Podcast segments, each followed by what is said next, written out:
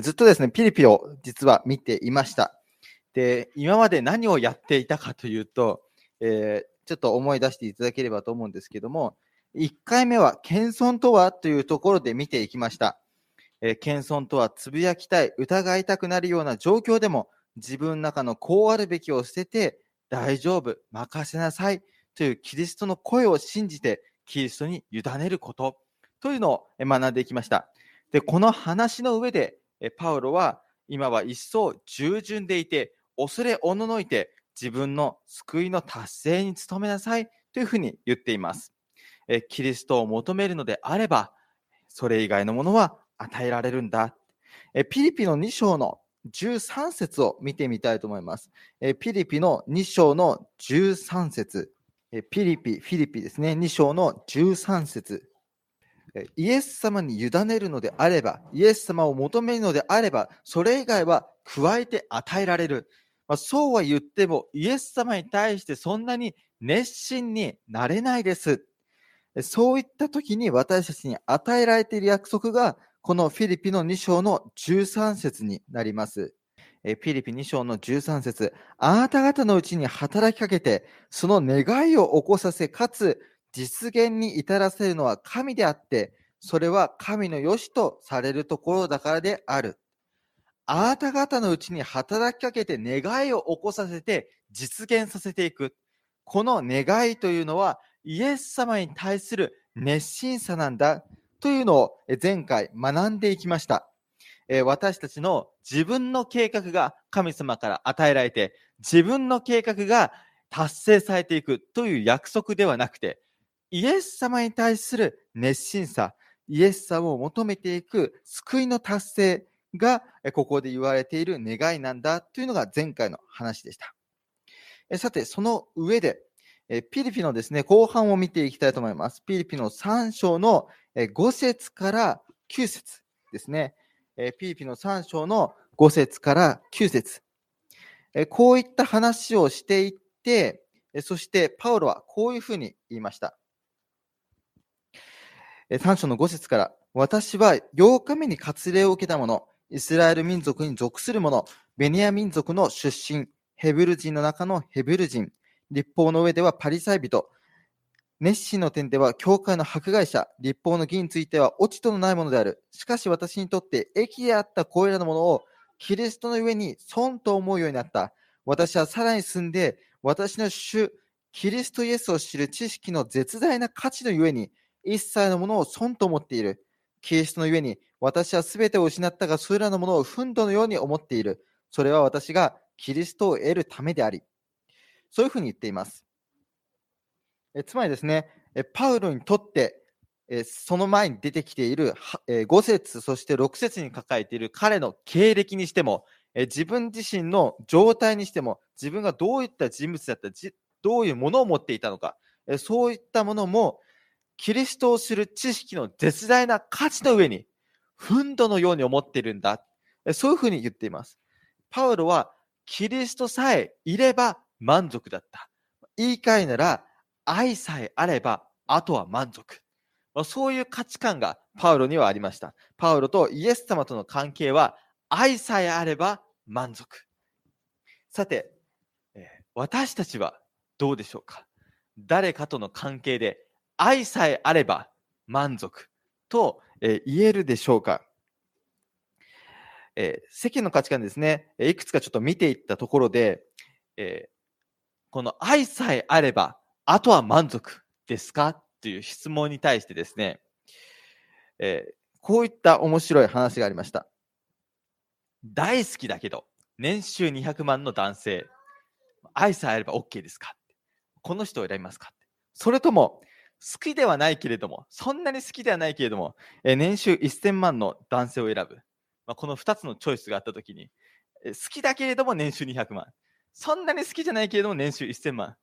という、この2つのチョイスがあったときに、どっちを選びますかっていうアンケートでですね、53% が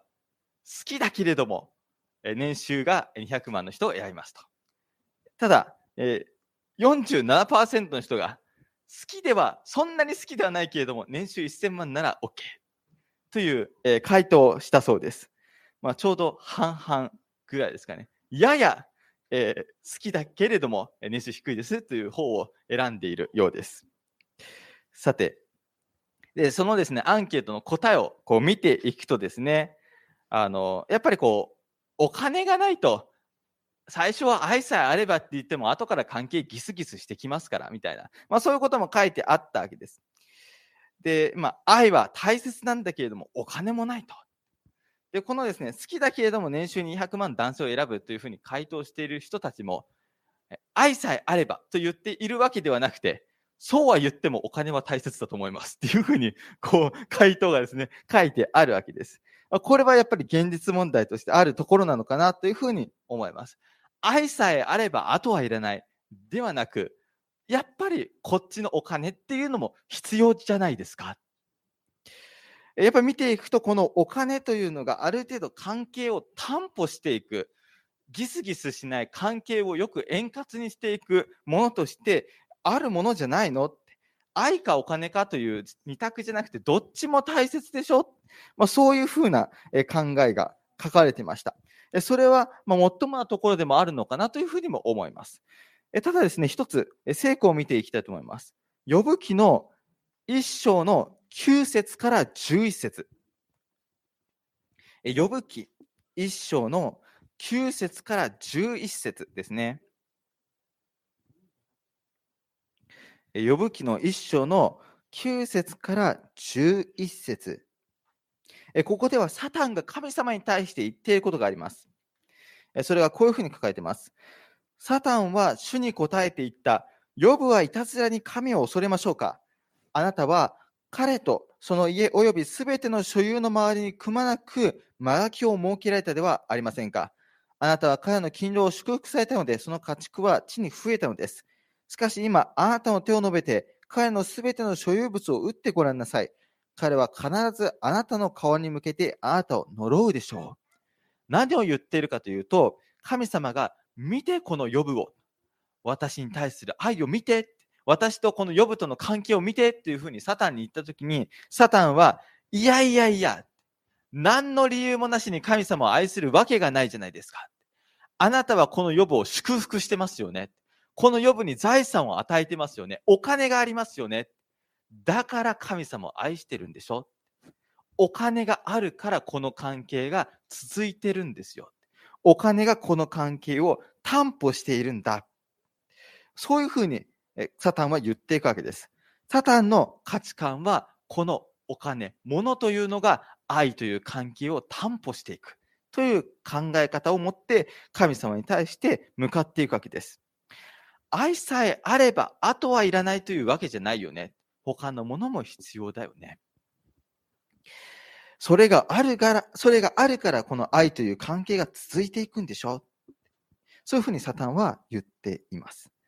さて、じゃあイエス様は何と言っているのかというのをちょっと見てみたいと思います。ヨハネによる福音書をちょっと見ていきたいと思います。ヨハネによる福音書の21章ですね。ヨハネによる福音書の21章の15節から、ヨハネによる福音書の21章の15節から、ちょっと長いんですけど、15節から19節まで言いたいと思います。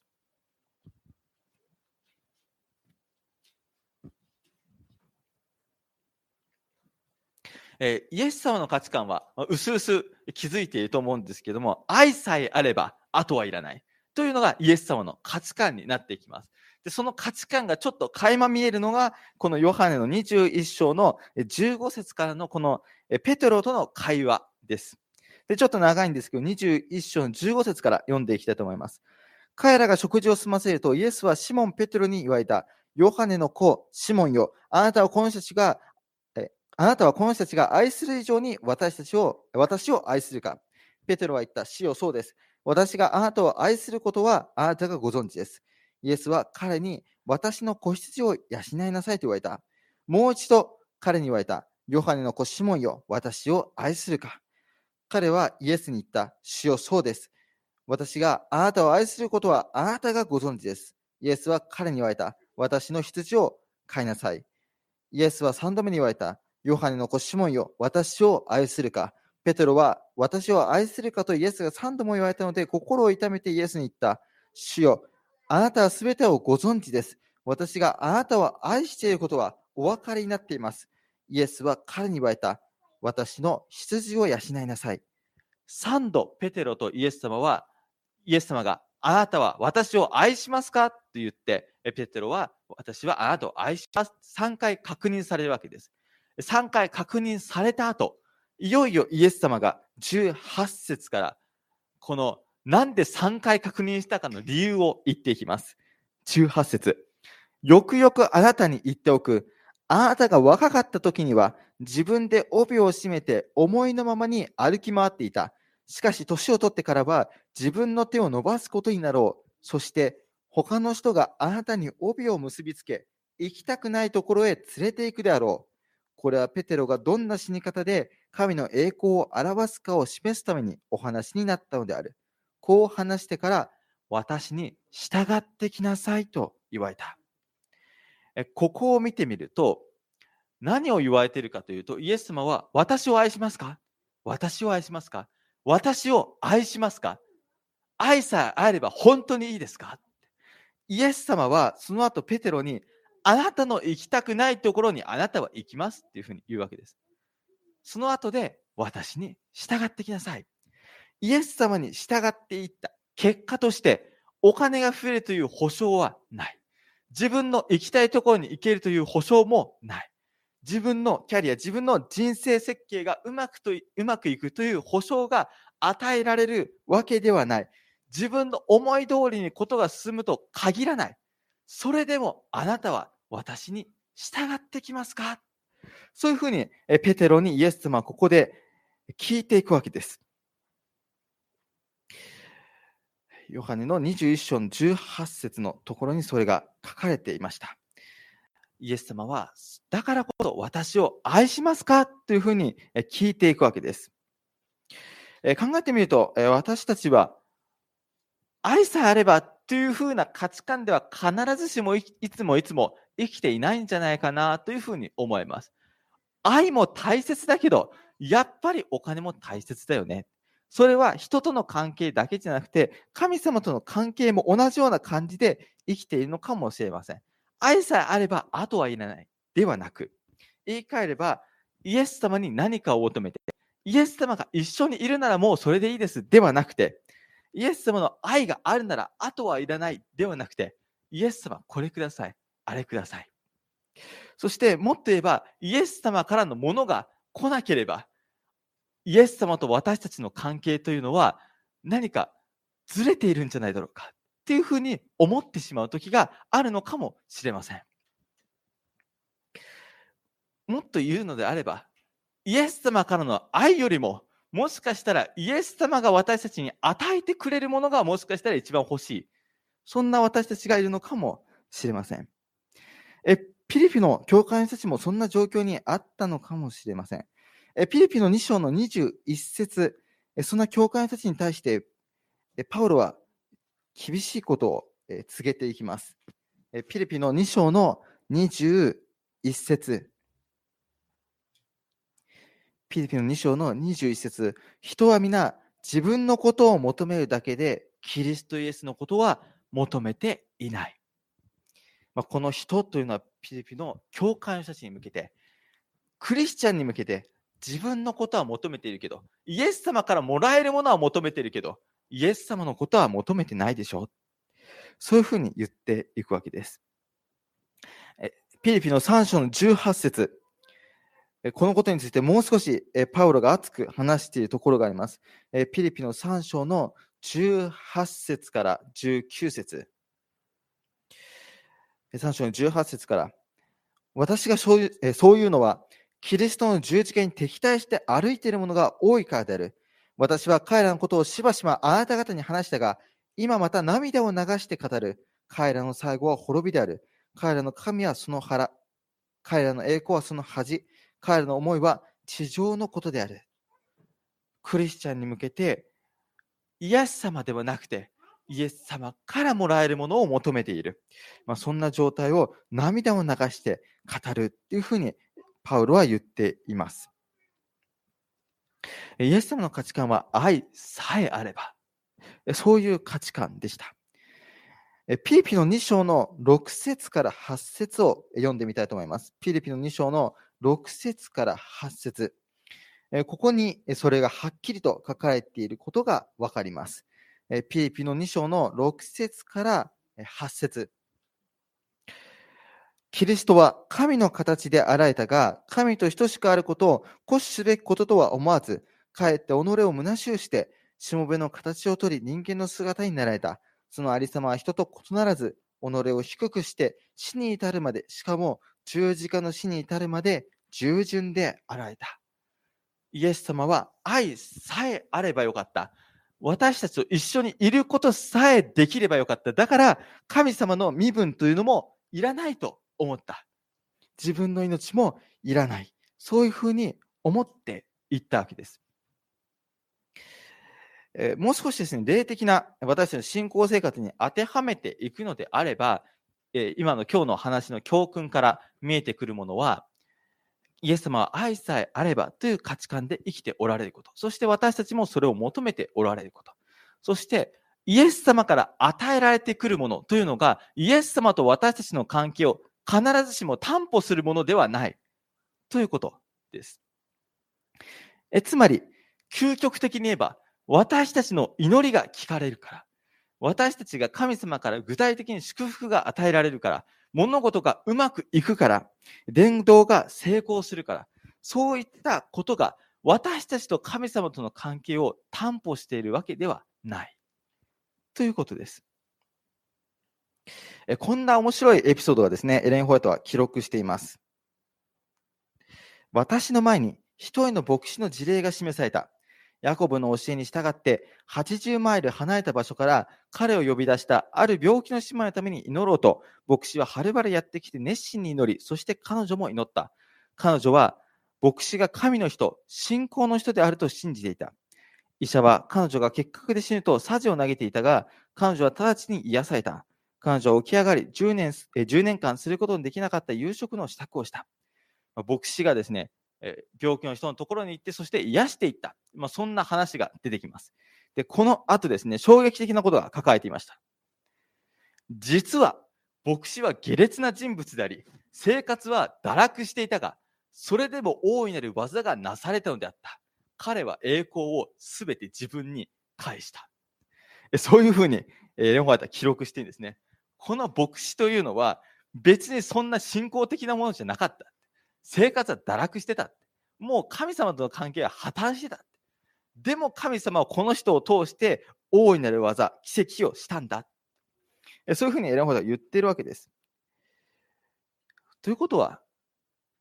私が例えば誰かを癒したとしても、それは私が神様に使われたということを言うことはできるかもしれないけども、私と神様との関係が強いものであるというふうに言うことはできないということです。つまり私たちが祈りが聞かれたということは、私たちの関係がもちろん強いものであるということも言うことはできるんですけれども、祈りが聞かれたからといって必ずしも私たちと神様との関係が力強いものであるというふうに断定することはできない、担保するものではないということです。その逆もしかりです。私たちの祈りが聞かれなかったとして、それは私たちと神様との関係が壊れているということを必ずしも示しているものではない。そういうことをここから言うことができるのではないかなと思います。このような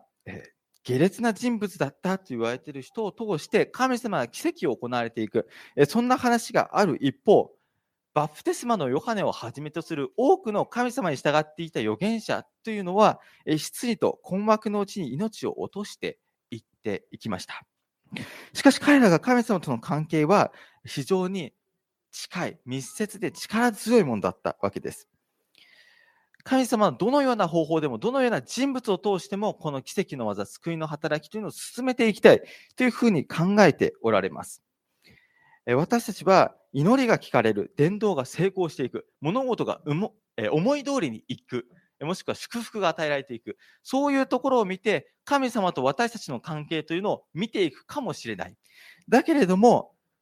私たちと神様との関係を担保するところはそこではないということです。神様との愛の関係を担保するもの、それは愛です。つまり、イエス・キリストの十字架だけがキリストと私たちの関係を担保しているわけです。キリストの十字架さえあれば、もういらないということが私たちにはできるでしょうか。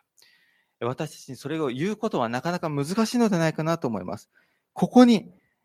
私たちの罪があるんじゃないかなと思います。もう一度ピリピの3章の18節から見ていきたいと思います。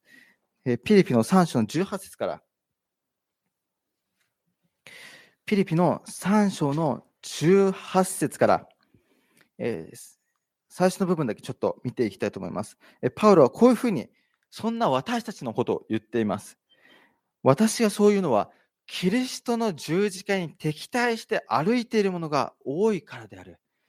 私は彼らのことをしばしばあなた方に話したが、今また涙を流して語る。もし私たちのそういった祈りが聞かれるというところであったり、物事が思い通りいくというところでのみ神様との関係を考えていくのであれば、イエス様の十字架に敵対してるんだ、そういうふうにパウロは言っていきます。なぜならイエス様と私たちの関係を担保するものはそういったものではなくて、イエス様の十字架の愛だけだからです。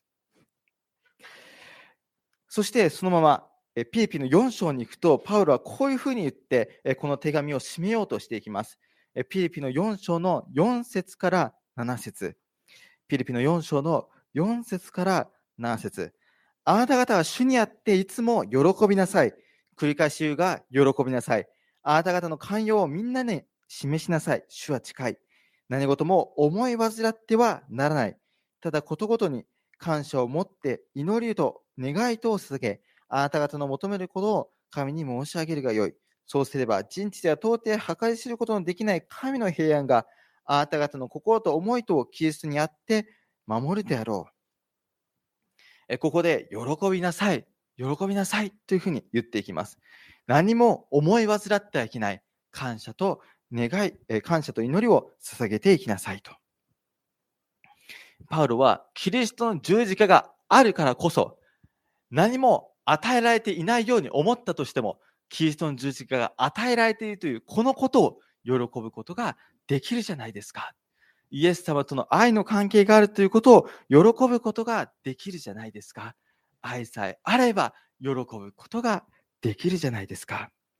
そういうふうに彼は自分自身が苦しみの中にいるにもかかわらず、喜びなさいというふうに言ってこの手紙を閉じていきます。私たちもそのことを覚えて次の1週間を過ごすことができればと思います。私たちはイエス様から与えられるものというところに目を向けがちですが、私たちはそうではなくて、イエス様と共にいる、イエス様の十字架、イエス様との愛の関係、愛さえあればというところに目を向けていくことができればと思います。このメディアはオーディオバースの提供でお送りしました。オーディオバースでは福音を広めるためにお説教やセミナーなどの音声映像の無料配信を行っています。詳しくは http://www.audioverse.org へアクセスしてください。